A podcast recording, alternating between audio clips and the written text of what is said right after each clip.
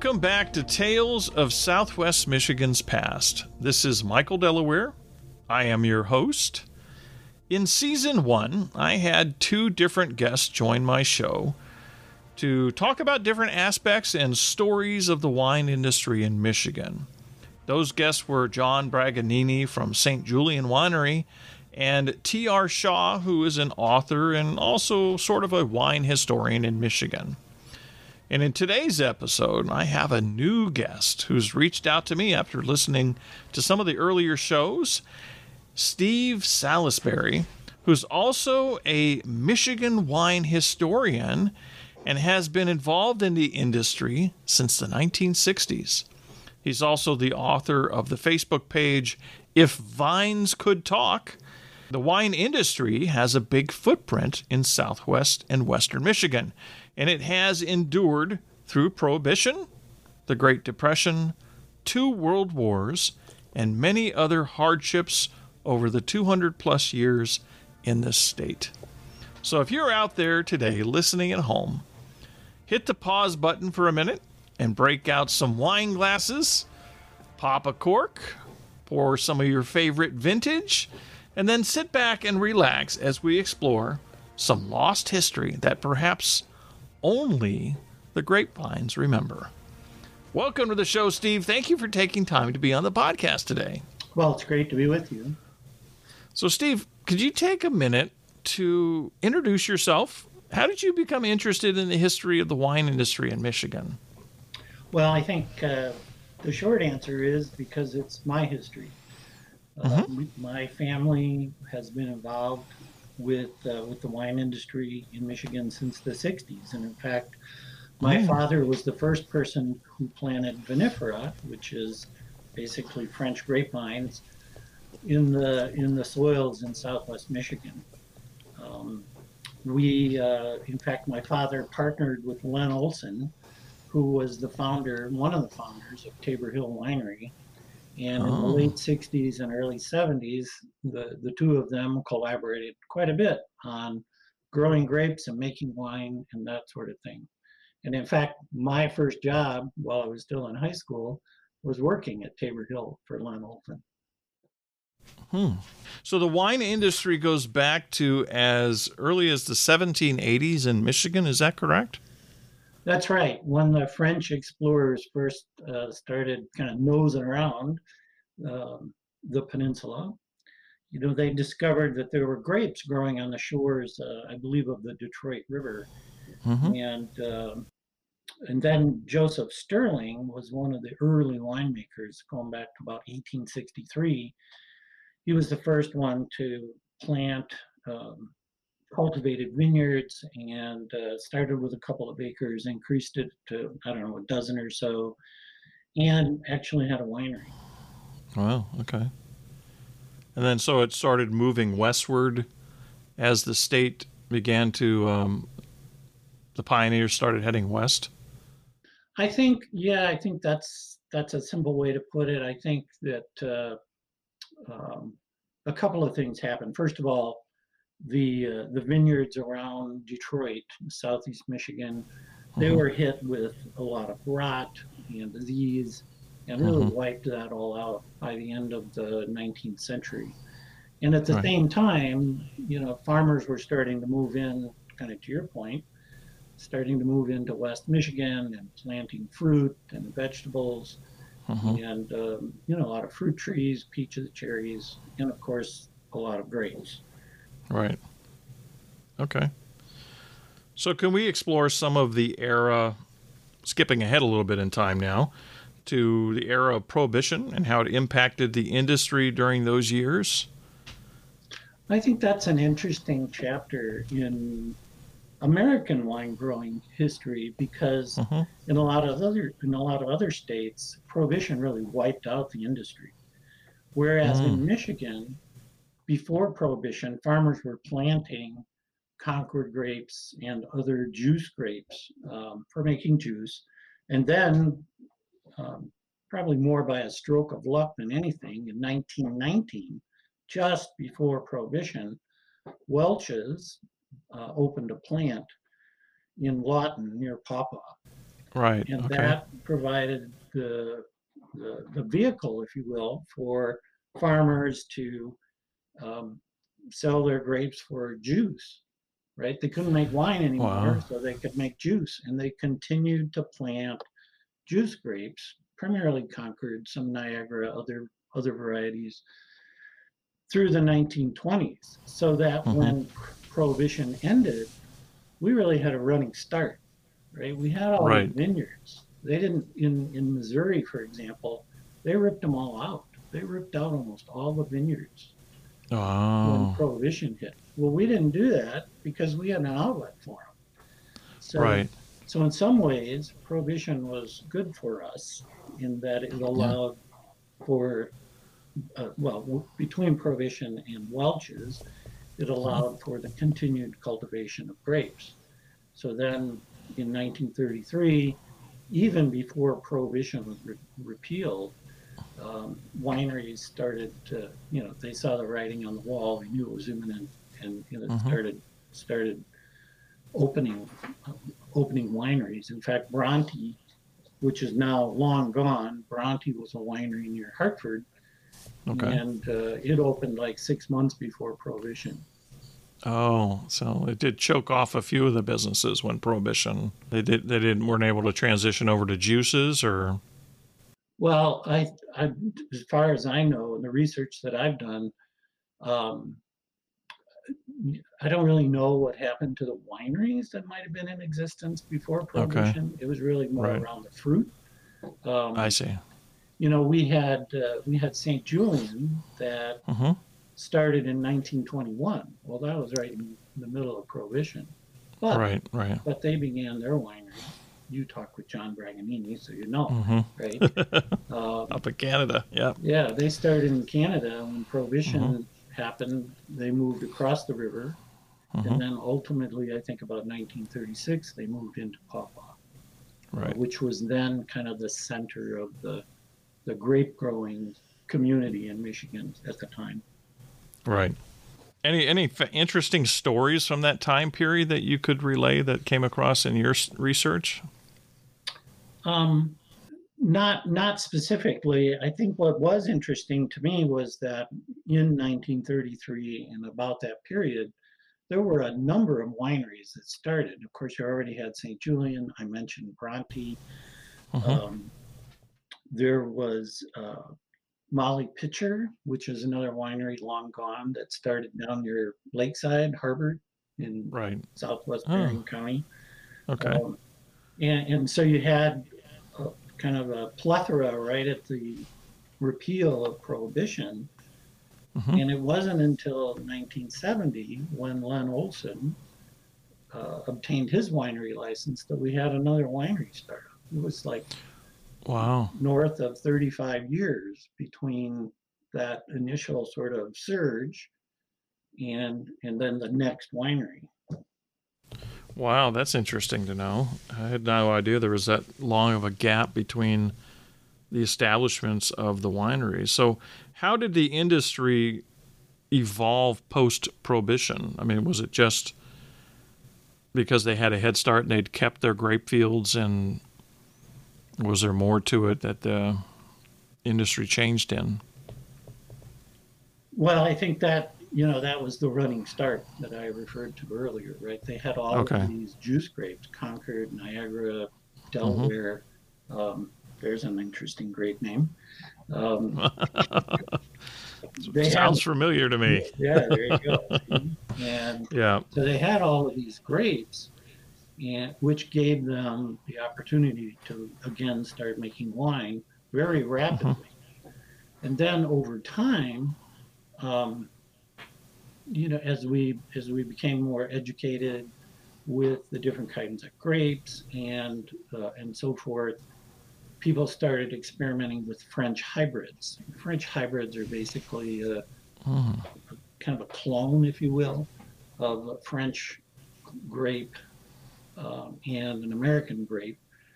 The French grape giving it a little higher quality fruit for winemaking, and the American rootstock, if you will, giving it a little bit more um, vigor to survive in American soils. And Oh, so, okay. so in fact, Bronte, uh, wh- which still amazes me, Bronte and Keeler produced something like 300,000 gallons of Baco Noir French hybrid grape wine Wow. in, in the 50s. And just to put that in perspective, that's like all of St. Julian's production today. So Wow. it was huge. Wow. And even Molly Pitcher produced well into the hundreds of thousands of gallons of wine in the Hmm. 50s and 60s. And, and, and so there was kind of this evolution through the 60s to start moving toward uh, French hybrids, as I mentioned what they what those were a little bit ago.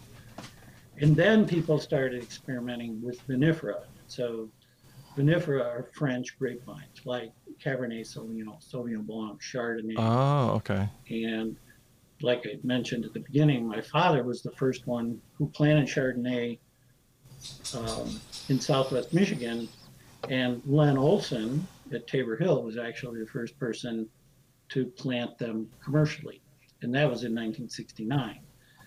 And and so, um, and at the same time, there was similar activity going on up in the uh, Traverse City area.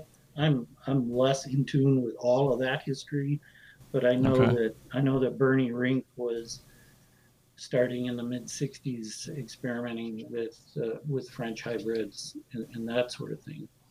Okay. Uh, I have a question for you. I just because I'm not super versed in the the types of grapes. During the prohibition period was there um, a different type of grape used for the juice grapes? Or they or the same basic type of grape that is used for winemaking? I mean did they have to change their crops or?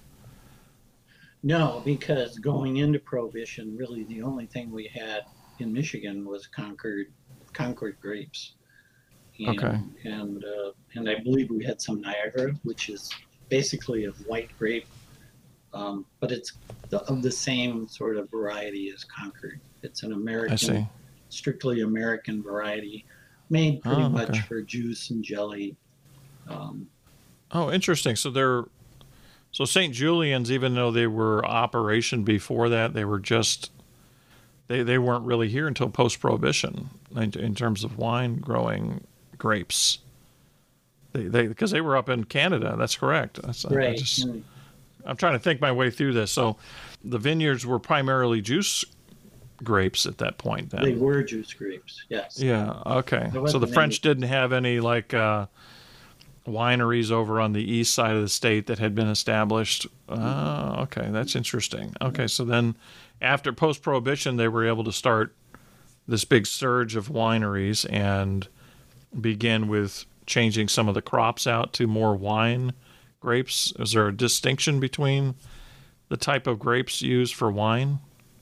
Yeah, I think so. Uh, I probably went that through that a little bit quickly. So, Yeah. so there are you know, thousands of different varieties of grapes. Right. We're- Right. to keep it simple, let's talk about three buckets. Okay. Okay. Good. There's juice grapes like Concord, Niagara, even Delaware Okay. to a to a lesser extent. But those are really American varieties, and those I would call juice grapes or jelly grapes. Right? And those are the kind that you buy at the grocery store as well, or are those different? Those tend to be different varieties because they typically Okay. come from California or South America. But I gotcha. Okay. and they tend to be seedless. Um, Okay.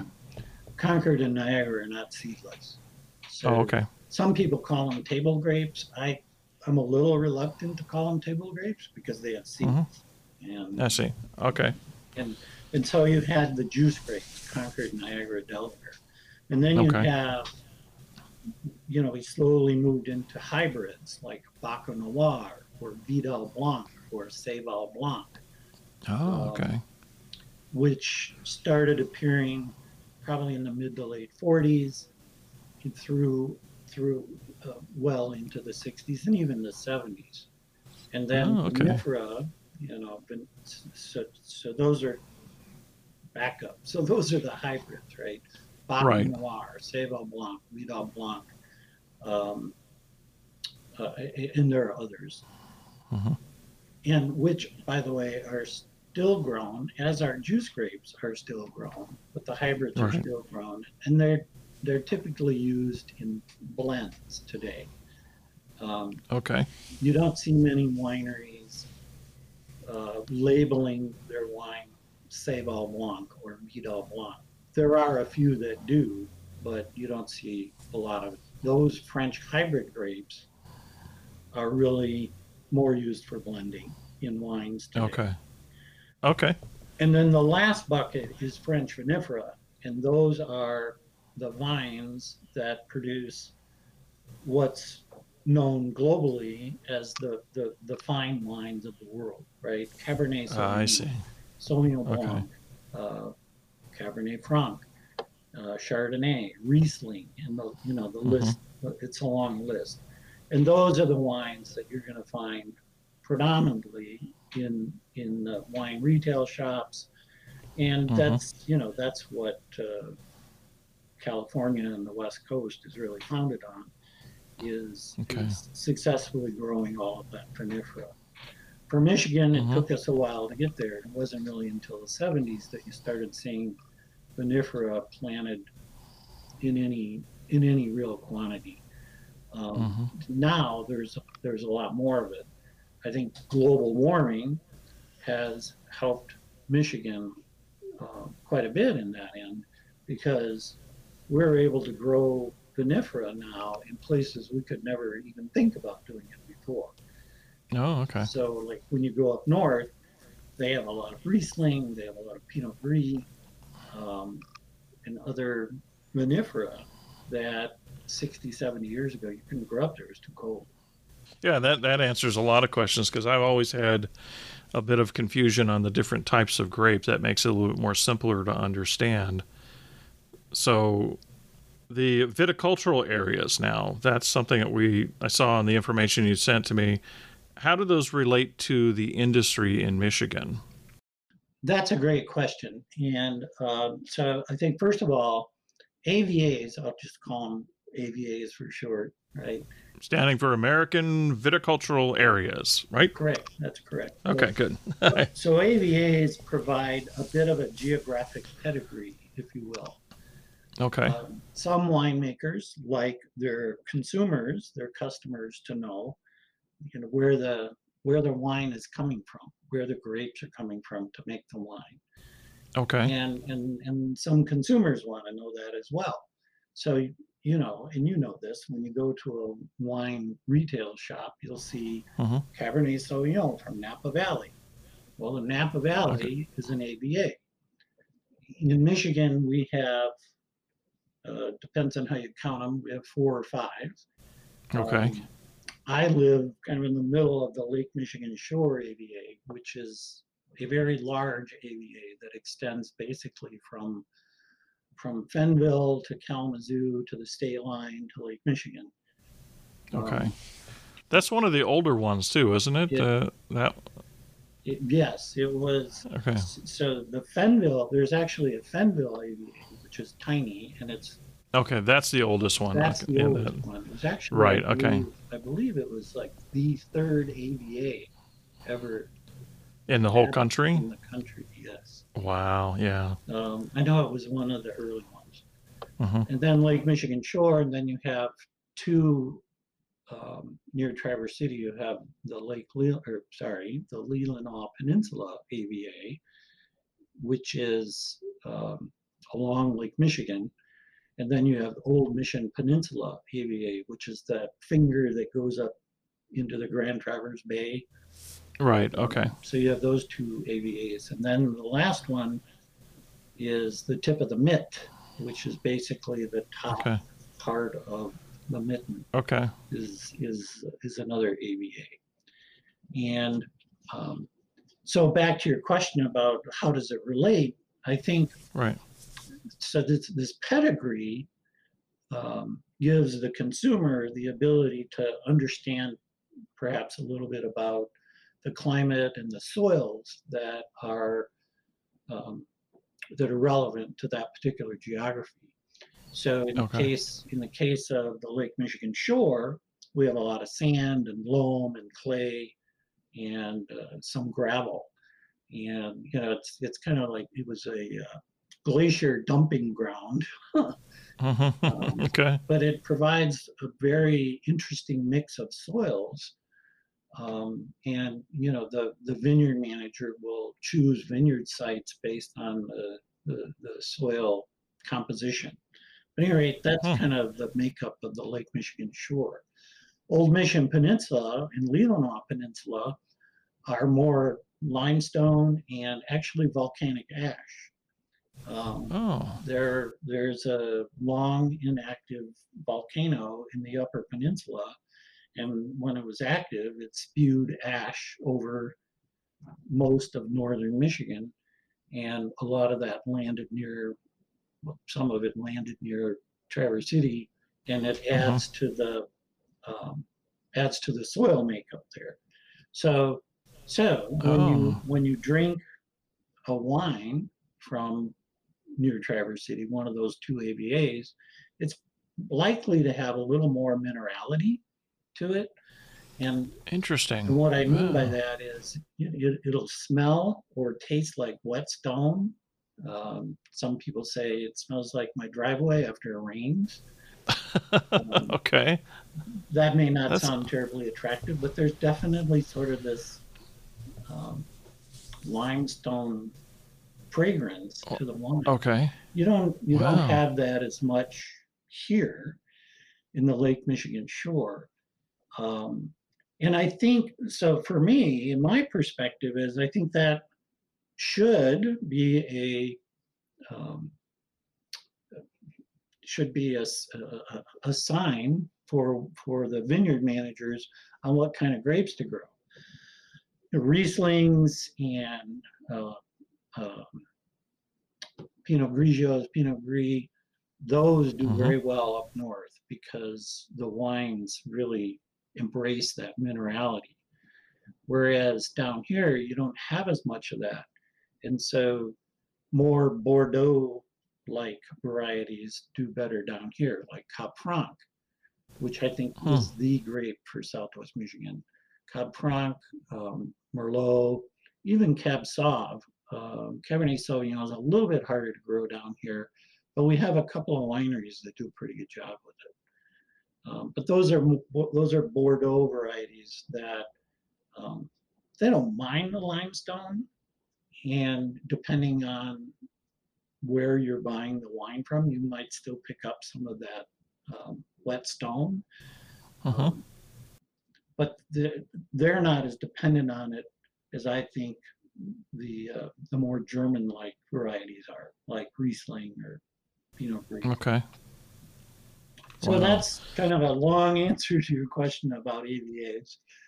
Wow. So you have all of these different variables. You have the AVAs, which, if I understand correctly, has different soils in each of the different areas, which are going to have an impact on how the wine tastes and smells a little bit degree. And then you also have the different varieties of grapes, which will have the different levels of taste, which can vary from sweetness to sourness to acidity and, and whatnot. Correct. Is that would that be a fair assessment? So basically, just give a, a consumer some variables to get a feel for what they like after they've sampled some wine. Like there may be lean more towards uh, an AVA in a particular area because they seem to like the types of uh, vintages that are being that they're getting at those different wineries. Or Yeah, I think that's okay. I think that's fair. One thing also is um, it's not just the soil; it's also the weather. So just to, to clarify that. So Okay. So like um, in Napa Valley, in California, for example, you have Mhm. Napa Valley and Sonoma Valley. Well, they're basically right next to each other. The difference is that Napa's behind a bit of a mountain range, which means it has a slightly different climate. Otherwise, they'd Mhm. be very similar styles. And you know, I know people that prefer Napa Valley Cabernet Sauvignon over Sonoma. Um, Hmm. you know, I, for example, prefer. I really like Pinot Noirs from Oregon. Um, and there's just something about that the climate and the soils of the Willamette Valley that's the name of the AVA there that Hmm. that make that more intriguing to me um, so yeah so I think you know it's it's a it's a geographic pedigree that consumers can use to help them um, you know when they're when they're selecting wines and I think I think it would be fair just to mention this. Uh, AVAs is the term for the United States. You have Okay. geographic distinguish, distinctions everywhere on the planet, right? There's Okay. there's Bordeaux, Right. there's Alsace, there's the Rhone Valley, there's Tuscany, right? Mhm. These are Okay. all they're all wine regions, and Mhm. and they're typically labeled as such. Um, they're just not called AVAs because they're not American. They're not American, They right? Okay. nomenclature. I just thought of a story that, that kind of helped, um, that kind of clicked when you said that about the different types of weather in the different areas. There was a story when I was researching South Haven, and it was one of the old um, references on the history of South Haven. It was a bio- biography that was written. And I was doing a podcast episode, and it was interesting to note that there's, I think it was the peach industry up there, that at one point, there, the peach industry all the way down to St. Joseph, there was a very bad winter. And all of the peaches up and down the coast, all the crops died that year, with the exception of South Haven. And because they had a particular curvature to the shoreline, they didn't get the gusts of the wind that came across and wiped out the other orchards. And I think of that and I go, wow, I wonder if that, that kind of thing has a variable on, on maybe is South Haven, isn't that close to one of the the second the, the original AVAs? Is that Well, I- South Haven is in South Haven is in the Lake Michigan Shore AVA. Okay, so that is a so that would have a different bearing. So uh, you know, gotta you got to think that climates like that are just coming off the lake, um, because they mentioned it was something like it was a, the the curvature of the shoreline have impacted the way the waves and the wind hit across the the uh, the area that that year, and it just didn't. That those they were able they became a, a dominant peach supplier up and down the coast for the next couple of decades following that because all the other ones had to start over again, you know, and uh, just interesting how you know the, so the weather patterns do have an impact on crops, as Oh, you know, and definitely. fruit in the fruit industry. So that's interesting to note. Definitely. So the newest the newest one is the tip of the mitt. How does that differ in soil from say the other one near Yeah. Traverse City? That's a great question. I I don't I, I'm not that up on that one. It's pretty new. It's a new one. It's new. like in the last ten years. Uh, oh yeah. Um, Yeah. I forget five six years ago I think maybe. Um, and I'm I candidly I'm least familiar with that. I know that um, like for example between there's no real AVA between Saugatuck and Traverse City. I mean, there's there's like what 150 miles of shoreline there that has no AVA. Hmm. Um, yet there are there are a couple of wineries and a few vineyards. But what I've discovered is that there's just so much sand, and it's just there's not enough Mm. substance um, to the soil. There's not enough clay. There's not enough loam. It's just too sandy, and and and so that kind of slows down, you know, the Hmm. development of vineyards. vineyards require a very basic, very precise type of soil to, to survive Well, for the most. I, uh, I don't know precise, but they certainly require more than pure sand. okay, okay, that's good. Um, Yeah. So you could you couldn't go down to Fort Lauderdale and start a vineyard on the beach and be successful. No. Um, in fact, my wife and I just spent two months in Charleston, um, Mhm. and there's no real wineries in South Carolina. Right. That, yeah. has more to do with the climate than it does the soil. Mhm. It's just too Interesting. hot. Uh, well, it's too hot. Yep. The AVAs in the United States, they all kind of follow the same geographic line. Oh, same uh, latitude. um, The same latitude. That's, that's yeah. what I was looking for around the globe. Then okay. Yeah, I mean we have similar. Uh, uh, similar. It's kind of interesting because um, we're here in Baroda. We're about mm-hmm. even with Rome. Oh, okay. And so most of the vineyards in Europe are north of that. Um, hmm. Uh, so I would say we're a little bit more south than probably Europe. But your mm-hmm. point is your point is a good one.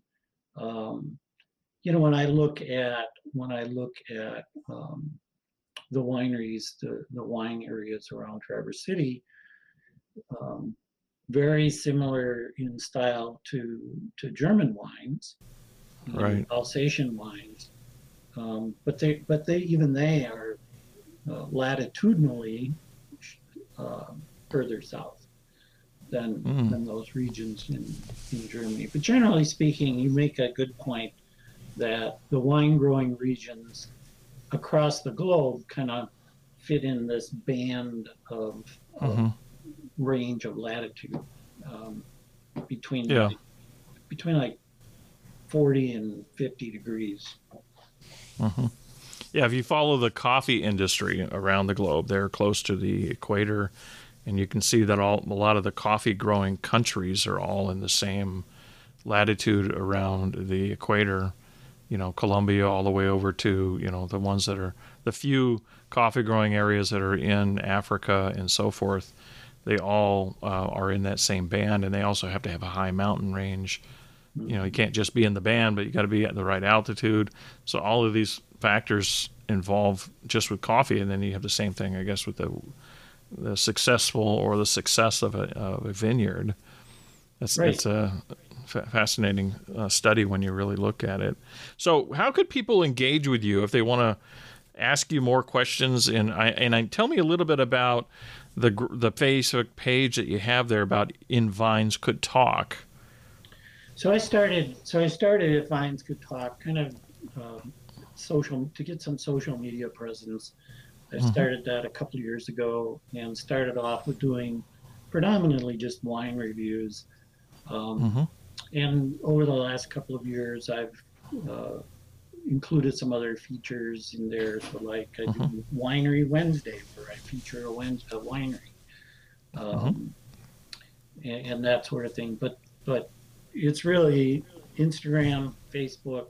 Um, I try to post now daily, either some sort of historical tidbit, a tidbit about Michigan, or a mm-hmm. wine review. Um, I am thrilled to have this conversation with anybody who's interested. And uh, mm-hmm. probably the easiest way to reach me is through one of those one of those mechanisms. If I mm-hmm. could talk, um,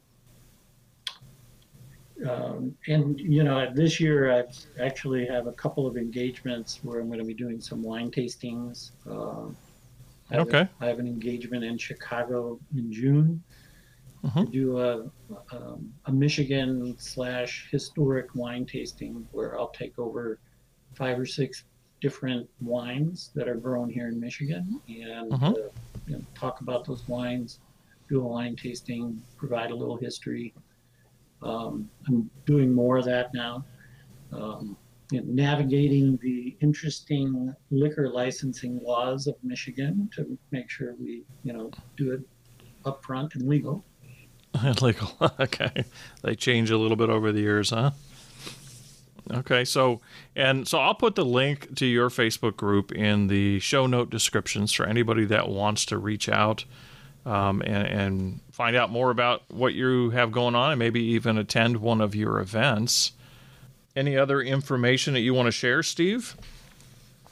Um, off the top of your head, what are some of the standout wineries in Michigan that if somebody's just getting into checking out the wine industry and maybe they want to, maybe they're new to the state, they want to go a little road tripping this summer and have a good experience with maybe doing a taste test at some of the wineries, where should they go? What would be your recommendation to start? So the you know the standard answer to this kind of question is it depends. Um, right? of course. now I am I am a dry wine fan, and particularly a dry red Mm-hmm. wine fan. Um, although Okay. I've certainly enjoyed the uh, the great white wines, especially coming from Leelanau and Traverse City, Old Mission Mm-hmm. Peninsula. Um, if you're interested in kind of the higher end, finer, uh, finer wines, um, here Mhm. in in Southwest Michigan, we have uh, Lemon Creek, which is technically in Berrien Springs. They're very close to Baroda. Uh, Domaine Berrien, Dablon, those three are doing some really good stuff. Um, further north, you have Wyncroft, which is actually the address is Pullman. Um, Jim Lester is the owner winemaker there. He goes back in the industry multiple decades. He's uh, he's quite the professional. There's no question about it. Um, Modales, Okay. Modales is located in Fennville, and I think you know St. Julian is doing some great stuff with their Braganini line. You don't Mhm. necessarily think Yeah. of St. Julian. Um, John might take exception to this, but you don't you don't necessarily think of fine table wine when you think St. Julian, but they do have this Braganini label that I think is outstanding. Mhm. So that's that's a handful. Yeah. I know St. Julian has some great programs for families and, and tours with kids, and they've got a, a couple of summer programs where they, you know, they tour kids through there and they show them, have them pick some grapes and that sort of thing, and and show them the whole process. So that's that. If you're looking for a family type thing, St. Julian's has got some stuff. Yeah, there. they're they are one of the few that do winery tours. Um, there aren't many that Mhm. do that anymore. Have you been to that facility? I have not. I've driven by it many times when I've been in Paw Paw, but I've not gone in, and I need to do that. Uh, uh, John said that I would have a free glass of wine if I went in there. Well, he's he's quite the host, and he he uh, hosted Yeah. me a couple years ago for a half a day, and we toured the winery. Mhm. It's just it's never ending. It's huge. It's just gi- Mhm. gigantic. Um, yeah. and you know they have lots of different products as a result. Mhm. Up north, just to round out, you know, the list. Um, last fall, my wife and I went up to Traverse City and we spent four or five days. And I have to tell you, the 2 Mhm. wineries up there that just really um, impressed me the most were Blustone and um, which are both located in Oh, okay. near Leland in the Leelanau Peninsula. Okay. Great. The other wineries are all doing some really good stuff, but those two just really turned my head. Good Hmm. stuff. That's great. Yeah, I tend to gravitate towards um, red wines myself uh, these days, so I uh, would say I'd probably take more of your advice than some people with their with the white wine recommendations. Uh, is there a particular vi- uh, winery that you would lean towards more with, say, red wines as opposed to white wines, or vice versa? Um, no, because I think they all do both fairly well. Um, Okay. A, a- Okay. a couple of others that I should mention are White Pine in St. Joe and Lake Michigan Ben- Vintners in Benton Harbor. They're both doing some really Okay. great, um, making some really great wines. What I, you know, this is this is sort of my Steve's perspective. I think our strength is our weakness. We can grow just about Mhm. anything. What I'd like to see us do Right. is really focus on a handful of varieties that we really do well, in, instead of trying to make wine out of every kind of grape that ever was known to man. Um, right, getting too just, spread yeah, too thin, okay. right? And and so like Mhm, you know, yeah. Cab Franc, I think Cab Franc is the red grape for Southwest Michigan.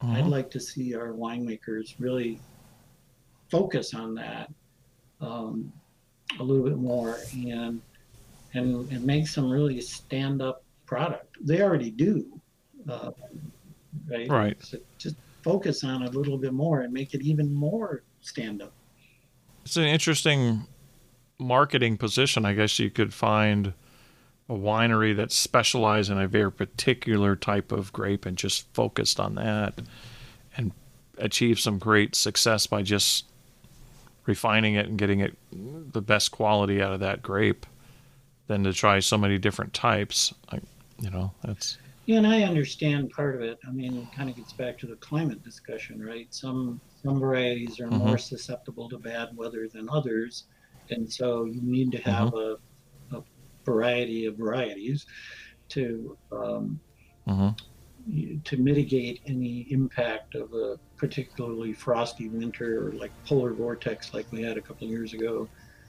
Um, right. but to your point, yeah, let's let's pick three or four even and really focus on Mhm. those. Um, that's Yeah, so that's that, that makes Steve's sense. okay, great. Well, you can find that opinion as well as many others when you visit If Vines Could Talk.